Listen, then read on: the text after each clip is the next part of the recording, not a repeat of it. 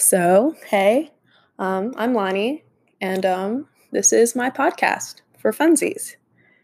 Um, that name is kind of subject to change because I came up with it like 10 minutes ago. But I'm really excited to be here. Like, I have a podcast. This is my podcast.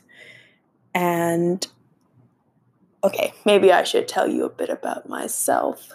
Um, I'm from Dallas, so I'm American, unfortunately. But um, yeah, and I love to read. I love cats. I love the color pink.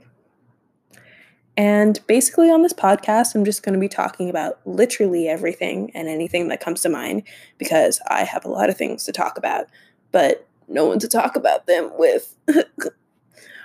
but yeah, this is a cool opportunity that I really want to try out. So here I am. Um, and if anyone's listening right now, I hope you have a great day.